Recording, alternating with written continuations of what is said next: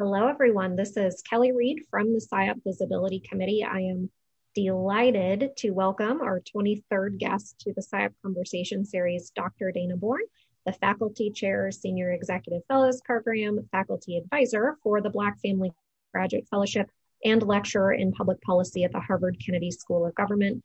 Before we start today's conversation, I want to remind you that the majority of today's questions were submitted by you, our listeners. Thank you. I also ask that you turn off your video and remain on mute for the entirety of the conversation if you are joining the live discussion. Also, a reminder that all episodes of the SIOP Conversation series are recorded and published as a podcast on iTunes and are housed on the SIOP Conversation series landing page. As our live listeners will notice, today's conversation includes video. As part of this platform, you also have the opportunity to ask questions throughout the live broadcast using the chat function on Zoom. Dana has graciously agreed to remain on the line for 15 minutes following our standard 30 minute broadcast to answer some of the in the moment questions you might have today. Now, I am happy to welcome Dr. Dana Born to our conversation today. Dana is a retired brigadier general with 30 years of service in the United States Air Force, having served as a military commander in times of peace, conflict, and crises. Prior to Harvard, she served nine years at the United States Air Force Academy as the Dean of the Faculty, leading a 750 member faculty and staff with a $350 million annual budget. Previously, Dana served as the commander of the 11th Mission Support Squadron, Bolling Air Force Base in Washington, D.C. In that role, she served as an on scene commander during the 9 11 attack on the Pentagon. Other assignments included aide, speechwriter, and policy analyst to two secretaries of the Air Force, exchange officer with the Royal Australian Air Force, and in Afghanistan in support of Operation Enduring Freedom. Dana is the recipient of the Secretary of the Air Force's Eugene M. Zuckert Award for Outstanding Management Achievement, Air Force Association's Hoyt S. Vandenberg Award for Outstanding Contributions to Aerospace Education, Air Force Distinguished Service Medal, Legion of Merit, and Defense Meritorious Service Medal. She earned the HKS's Innovation and Teaching Award in 2017 and the HKS's Annual Teaching Awards 2014 through 2020. Currently, Dana is an independent director on the Midwest Reliability Organizations Board, serving on the Finance and Audit and the Governance and Personnel Committees, independent director on the DeVry University Board, serving on the Audit and Finance and the Academic Quality and Student Success Committees, trustee on the United States Air Force Academy's Falcon Foundation, serving on the Strategy and Governments Governments Committee, Committee and formerly the Scholarship Committee, supporting director on the Air Force Academy Foundation Board, and past president and board chairman of the International Women's Forum Massachusetts Women's Forum. She advises with Honor, Mission Readiness, Blue Star Families, and Child's Guide to Ward. Dana also serves as a distinguished fellow in moral leadership for the HOW Institute for Society, consultant for the Core Leadership Institute, and a peer evaluator for the Higher Learning Commission. She is past president of the American Psychological Association, APA Fellow in Society for Military Psychology, and Fellow for the Society for Industrial Organizational Psychology. Previously, Dr. Born served as an independent director on the board of the Apollo Education Group, having served on the Compensation Audit and Special Litigation Committees. A graduate with distinction from the USAFA, Professor Born received her BS in Behavioral Sciences, MS in Experimental Psychology from Trinity University, Texas, MA in Research from University of Melbourne, and doctorate in Industrial and Organizational Psychology from Penn State University. She received Penn State University's Alumni Fellow Award in 2012 and Distinguished Alumni Award in 2018 and was awarded an honorary doctorate from Simmons College in Humane Administration in 2007. Dana, we are thrilled that you could join us today. Kelly, thank you so much. And what a long introduction. I hope we can get right into a conversation for our amazing listeners here today. I'm humbled to have this time in common cause with our uh, SIOP. Well, a long list of, of accomplishments and certainly many areas we could dive into to learn more across your scientist practitioner career. So, Dana, your path in the, in the world of IO is pretty unique. Can you tell me a little bit about how you first became interested in IO psychology and your decision to join the Air Force? Well, I'll be honest. Uh, I I actually uh, came into more psychology and didn't discover industrial organizational psychology till much later in my life. Uh, and it wasn't really when I came into IO psychology in 1991. You know, there weren't that many programs. I'm so happy to see how SIOP and industrial organizational programs at many levels have really grown. I entered into the Air Force Academy the day I graduated from high school. And truthfully, I, I started majoring in biology to be sort of on the pre med track. And I was interested in what I call biopsychology. And I realized that competing uh, with med students in courses that I had no interest in, I decided to switch from biopsychology to psychobiology and studied psychology. And from there, I moved more into uh, graduate level psychology until uh, I was back teaching at the Air Force Academy and was asked by the Air Force to go into IO psychology at the PhD level. And I had done some work in job analysis, got a, a little bit of a peek under the tent uh, of the excitement in industrial organizational psychology. And so that was really at the PhD level. And I was grateful to be able to go to Penn State and uh, begin the IO journey there. And so, talk a little bit, if you would, about your time in the Air Force. Um, so, how, how did you choose that path of different um, paths you can choose outside of that career? Boy, that's a great question, Kelly. And I often get asked that. And it was really somewhat miraculous. Uh, my father uh, was uh, enlisted in the Coast Guard, but he was a, a educator. He was a vice dean of development in a small college where I grew up in Penn Yan, New York. And I went to a college fair with him at the University of Vermont and I saw the Coast Guard Academy booth. And I got enamored because of him and because of the opportunity to go to an academy. And the uniforms and the mission kind of drew me in. But I had missed their deadline and I didn't want to wait a year. You know, as your senior in high school, you kind of want to you want to go to college with along with your peers. So they said, "Well, you've missed our deadline, but there's these other academies." And I was a scholar athlete. I was a distance runner, and my coach actually helped me explore the other academies, the Air Force Academy, West Point, and the Naval Academy. And the Air Force Academy, the mountains, you know, the running culture kind of drew me in. Uh, obviously, it drew me in, and then I got addicted to the mission of the United States Air Force enough to keep me in for 30 plus years. What a fascinating story. And uh, I would never have guessed the tie between the running and uh, in the Air Force career. So thank you for sharing that. During your time in the Air Force, you experienced periods of peace, conflict, and crises, including serving as an on scene commander during the 9 11 attack on the Pentagon, as we talked about during your introduction. Can you talk about how you were able to apply IO techniques and best practices to your time serving as a leader in the military?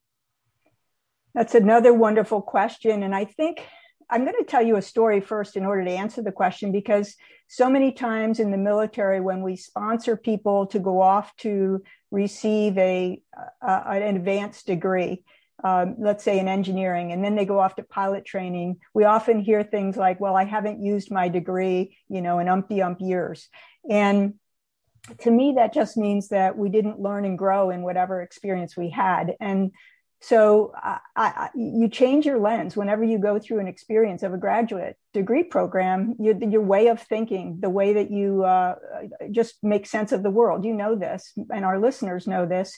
So one of the things that you know, in going through an industrial organizational PhD program at Penn State, I had a lens of thinking about everything from the I side, you know, to the O side. I, I, did a lot in organizational behavior in the business school, and and I think I approached and and and tried to contribute in, in that range, uh, no matter what the issue was. When I first became uh, the department head uh, for the behavioral sciences and leadership department, we were undergoing uh, a sexual assault and sexual harassment, and I'll say crises. I came from um, 9 11 in response to uh, a war on terror in Washington, D.C., to what I thought was going to be a very kind of relaxing and comfortable educational uh, role at the Air Force Academy. We found ourselves in the middle of what became obviously it's it's more than just the Air Force Academy. It's on all of our campuses and around the world.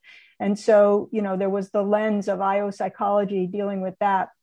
there was an a lens of IO psychology dealing with culture and climate issues that uh, we were faced with, whether it was behavioral issues, whether it was um, you know diversity inclusion issues, whether it was uh, you know actually we had a campaign to change our culture. So that lens, I think, enabled me to have a distinctive voice on many of these issues. Can you talk about how your leadership techniques varied during times of peace, conflict, or crisis? Oh boy. Uh, so I, I, I can, and probably have to share with you that I learned some very important lessons about leadership style by dramatic failure of trying to apply one single style across different contexts. And I'll just explain that. Uh, as a commander in Washington, D.C., with mostly enlisted airmen during crisis of 9 11, I really was very directive and that that style worked extremely well with my team who were recognized for many over 30 people recognized for going above and beyond the call of duty and responding to that time. And that directive style i took with me uh, reinforced by how well that worked to achieve the mission and to recognize people uh, really um, making that mission successful. Uh, i went out to a academic institution with primarily PhDs and was uh, directive in time of crisis there and failed miserably. Now I'm the same person, uh, and that style seemed to work in one context, but I didn't adjust to uh, the new context and you know while still being myself. So I've really learned a lot of how we have to stay who we are, but we have to really be environmentally scanning in terms of you know who are the people, what is the context, and how do we adjust with our styles and our toolkit in order to better um, make it work well together. Thank you. Um, we we had a number of questions around the the history and the intersection of IO psychology and the U.S. military, knowing that there's a long relationship between the two, especially from a research perspective. Can you talk about where you feel IO has the most opportunity to positively impact um, the military? In many many ways, uh, I will start as a second lieutenant. My very, very first uh, role and responsibility was doing job analysis for the Air Force and you know doing job analysis in order to determine you know whether our training was up to date and how we could better train our airmen in order to do the tasks, especially the important tasks that they needed to for our mission accomplishment. And also in working on writing promotion tests with subject matter experts to make sure our tests were also aligned with what we were trying to accomplish. Uh, then fast forward to just this past year, uh, I had the opportunity to work on a National Academy of Sciences committee looking at uh, generations and whether or not generational categories were a useful cata- a useful way to think about uh, the future and, and uh, workforce sponsored by uh, the United States Army. So there's a, a 30 year plus range of where IO psychology can really contribute into um, the work within the military, the mission of the military, and actually even with helping the military sometimes spearhead for other organizations uh, really good practice, good science, and good practice. Do you see any future pr- frontiers that appear to be especially promising for where IOs might be able to contribute even more so in the future? Yeah, very generally, Kelly, I would say it's the it's the the role of humans, and I say that because I'll, I'll use the Army model of be know do, and you know there's a lot that we have in who we are distinctively as humans in terms of you know what we what we know uh, through our education what we do through our training uh, and our skill development the education training model uh, that common model is really being uh, we're we're being bypassed right in terms of staying up with what is available in augmented or artificial intelligence uh, but the b component of who we are as human beings you know our values our ethics our character uh, what motivates us our support team and all those uh, what some would say the softest part of the soft science is becoming more important. Uh, uh, even yesterday in a faculty meeting, I heard the word moral leadership and moral purpose more than I've ever heard in one hour time of a conversation with very um, significant colleagues uh, who are really um, contributing to big questions and big challenges and big issues.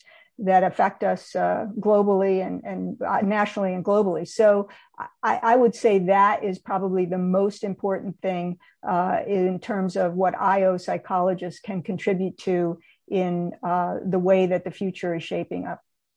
Thank you. We had a question from a listener, Devin, who submitted a question about the differences between civilian teams and military teams. So, comparing research to that we conduct on civilian employees, where, if any, are the largest differences in terms of how teams and individuals function within their workspaces? In other words, are there best practices in the military that would not cross over to a civilian led team and vice versa? Boy, I've found. Uh, I've found really not that much difference in my own transition from 30 years in the United States Air Force, the United States military, uh, you know, and some service abroad to my last almost eight years now uh, on the faculty and serving at the Harvard Kennedy School. Uh, I, would say there's a lot of really distinctive uh, hierarchy and a level of hierarchy in the military that is one difference but I see some of that also in the corporate sector and nonprofits. And the, the one difference is that, you know, in the military and maybe, you know, other professions as well, you wear sort of your history on your uniform as a uniformed member, you know, where people sort of think they know you. They can see your, you know, insignia and how long you've been in and where you've been stationed basically by a quick look. Uh, that's very difficult in the civilian sector. And I think uh, there's a lot sometimes less clarity about distinctive mission and the role that you have within the mission. I think if, if those are kind of the two things that stand out to me, uh, that it, it's the hierarchical clarity, but maybe that's just because of the lens that you know I lived that for so long. And then the other is uh, I, I think it's your the mission clarity uh, and and and people's role, how they know what part they play in a distinctive mission. Thank you. And another listener, Nancy R. writes, as a female in the military, it seems like you blazed your own trail. Were there any lessons you took away from serving and leading as a as an underrepresented, a member of an underrepresented group in the military? Well, I, mine's probably going to date me a little bit, but it's a great question. And I think uh, the lesson, I'll just put the bottom line up front. We call that the BLUF. the bottom line up front is embrace your distinctiveness. And that's something that I did not do in, in many ways. Uh, when I entered into the United States Air Force Academy in 1979, it was when women, it's the first time we had women in each class. Women started to go to the military academies in 1976. So I was a freshman in my first year when there were women in each of the four classes. With only 9% of us, I kind of just tried to fit in. Uh, you know, you didn't want to stand out really. You just wanted to be one of the airmen, right? One of the team. And so I really tried to be uniform in my uniform. And when I went off for my PhD, I remember a very um, wise gentleman who was our department head, who said, Dana, as you go off to study at Penn State, I really encourage you to embrace women's studies and, and focusing on, you know, women in the military and women in the workforce. And it's probably the best advice I was given that I kind of uh, somewhat ignored, unfortunately, because of my own blind spot that I am a woman. And I was clearly being sponsored to go to school because people saw potential in my further taking on responsibilities within the Air Force. And so I actually did take some women's studies courses and I started to realize the mantle of responsibility I had, whether I wanted it or not. I was a woman and I'm going to be representing women in the military. And I really needed to embrace that and be knowledgeable and, and skillful in how I uh, continued to serve. And so I would say embrace your distinctiveness. I love that bottom line up front, embrace your distinctiveness. It's a powerful message that can carry across to so many people in so many settings. Thank you for sharing. Uh, another one of our listeners, Kristen D, is interested in your shift from the military into civilian work and life. Can you talk to us about your transition from your military career to your civilian career?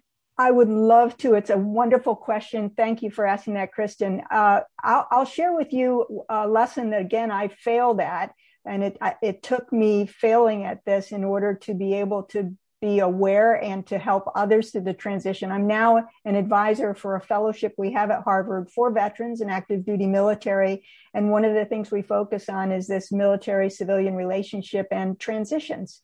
And I'll, I'll, I'll just let you know another story that will share how I failed when I left the Air Force Academy and retired, I took one week off between my retirement and starting on the faculty at the Harvard Kennedy School. And when I got there, a colleague uh, really took me under her wing and said, I really think that you're ready to become part of the Council on Foreign Relations. Are you interested? And I said, Well, absolutely. That would be a great honor. And I had to reach out to other members who were uh, on the Council of Foreign Relations to support me. And I reached out to all my Kennedy faculty friends who were all civilians. And I had to put that by her as my support. And she said, Dana, what are you doing here? Why, why you've been 30 years in the military. Don't you believe that people are going to look at that and say, well, where's her military references? There's many people that are, are from the military that are part of the Council on Foreign Relations.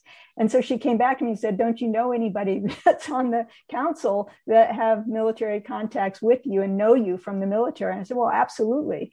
But it was just an eye opening, like, why was I trying to shift the pendulum so far to being civilian and and not embracing that I'm both and not either or. Just because I retired, you know, you can take the person out of the military, but not the military out of the person. Maybe I needed to be both and and embrace my uh, what I've just spent my life doing in my next chapter. So it was a lesson learned. So in transitions, I think it's a wonderful place to in one way, reinvent yourself. It's also another way to really solidify the who am I and why am I? And how do I live my answers to that question even more as I live and learn and lead onward? Thank you. And what what lessons were you able to take away from the military and apply to your career in IO and, and academia beyond what you've shared? Ah, uh, boy, there's so many lessons learned. Uh, I think the the the way that I think about most problems or challenges or opportunities are based on the framing that I spent over half of my 30 year career in developing leaders of character. And so in that journey, I think about developing leaders of character every moment of every day in terms of how am I growing and, and investing in people growing personally and professionally at the individual level. How am I and how are, am I developing others to lift others up and develop others? And then how am I contributing to and helping others contributing to mission accomplishment? So it's based upon kind of a conceptual framework of individual level development, uh, a focus on others, kind of a service of leadership, the hu- hu- humility in uh, other oriented leadership, and then obviously getting the work done, uh, being effective at accomplishment. And so I think that's what I bring from 30 years. And, you know, there's so many other nuances. It's like when something goes wrong, I automatically think, oh, oh my gosh, was I clear in the expectations? You know, it's me first. Was did I lay out the expectations? And if the answer is yes, then the second is, is there something going on in their lives that maybe is influencing them not having their peak performance? Uh, and if the answer is no, then the third thing is okay, let's remediate and or you know start a performance plan. But that whole, I think, there's reflexive type thinking I have from 30 years that carry on into, you know, the sharing with others and trying to uh, continue uh, in my now civilian service. Thank you. And you talked about some of the things that helped ease your transition from military to civilian work and life. Um, looking at that transition through the lens of IO, how could we, as IO psychologists, use our knowledge and skills to help ease the transition for others going through the military to civilian job shift? you know, I think that, well, at least one of my, and I hadn't thought about this uh, in advance, but I think one of my realities is that I wasn't, I didn't listen enough to others, you know, have my own curiosity uh, when I first transitioned. And I, I kind of just went into a lens. I'll give you an example. If you, you know, I went to a, a faculty meeting that was two and a half hours or three hours, and, and I would leave going, boy, we could have done that in 15 minutes. Uh, you know, and I, I kind of walked away with more of an assessment and a judgment than I leaned into an understanding of, I wonder what is unique about these meetings that have sustained them being the length that they are and and what is it that i'm not understanding or getting. And and also i think that i you know in putting together things i would put together things in a military format and think to myself that's the format right? This is 30 years of developing how to do a short white paper. And i didn't necessarily lean into curiosity about how is it done here? And what is the way that people you know communicate you know policy change initiatives in this organization and so i think there there was a lot of listening learning curiosity uh, as opposed to just assuming and and and jumping to judgment that uh, IO psychologists can help, I think, in both directions because there's a lot too that Harvard didn't under, doesn't understand and that didn't understand, you know, about what military bring and so there's there's mutual uh, learning and lessons that can happen. So how do io psychologists help create the bridge the both and uh, in organizations for lots of differences not just military civilian? Absolutely. Yeah that leaning into curiosity um, notion i think is something that could certainly be ap- applicable to really any kind of transition in work and life. So thank you for sharing that. Uh, moving to your time in academia, you lecture in public policy at the Harvard Kennedy School of Government and have also served on several finance and audit committees, um, some more from a governance perspective. How do you inject your knowledge and expertise in IO and research psychology into these roles? Whew, again, that, that, that's a very great question and really it reminds me of you know right after your dissertation when somebody says you know what was your dissertation about? And you you don't know how to answer that in in in like uh, an elevator speech. There are so many ways uh, to provide that lens on these various boards and you listed and many of them they're very excuse me they're across uh, private sector government nonprofits. Uh, i'll give you one example in one organization where i was the uh, president and chairman of the board. We were going through a transition of having just hosted an international conference for senior level women around the world. And we were in a bit of a precipice time where we were growing rapidly, but we were trying to uh, embrace our heritage, but then leap into a very much more activist future. And that process of kind of reinventing ourselves, but staying true to our who are we and why are we as an organization. We did a lot of work on our uh, our heritage and our um, our our purpose in terms of then figuring out how we could pivot from our purpose to be able to launch into uh, what is the new VUCA world. Most of our military understand that VUCA, uh, volatile, uncertain, complex, and ambiguous world that called for us to be much more activist. So that is just one example. Um, there's many in these other roles uh, because I think IO psychology, which is really it, it's the psychology of work. And all of these organizations are workplaces that are trying to do things in whether it's energy, education, for national security, uh, you know, it's for environment. It's uh, it's actually um, what we do is important in so many sectors and in so many ways at so many levels. Absolutely, yes, could not agree more. Goodness, um, thank you. You mentioned uh, the concept of moral leadership earlier. Can you talk to us about the idea of moral of moral leadership? And um, one of our listeners, Michael G, had a question specifically on this. In the time of COVID nineteen, how does a leader's focus on humanity impact his or her ability to effectively? Lead? Thank you. This is probably uh, the most urgent imperative uh, and question for us as IO psychologists to wrestle with, whether you're somebody who's focused on selection or culture or uh, training, uh, research. It is uh, so much, I'll say, the moral imperative right now. It's an existential uh, uh, question. Uh, I'll, I'll, share. I'm part now of a institute, a nonprofit called the HOW Institute for Society, which you mentioned. I'm fortunate to be able to be a distinctive fellow in moral leadership with them.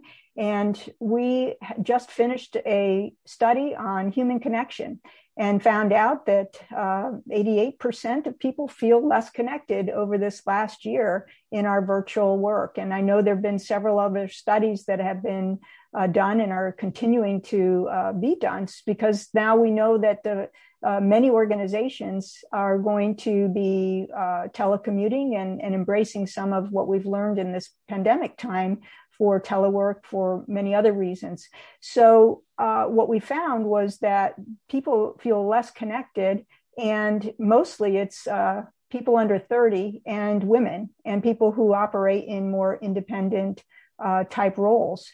And what we also found was people who are leading that establish more moral leadership, moral purpose qualities mitigate or actually even um, erase that impact, uh, uh, erase that difference.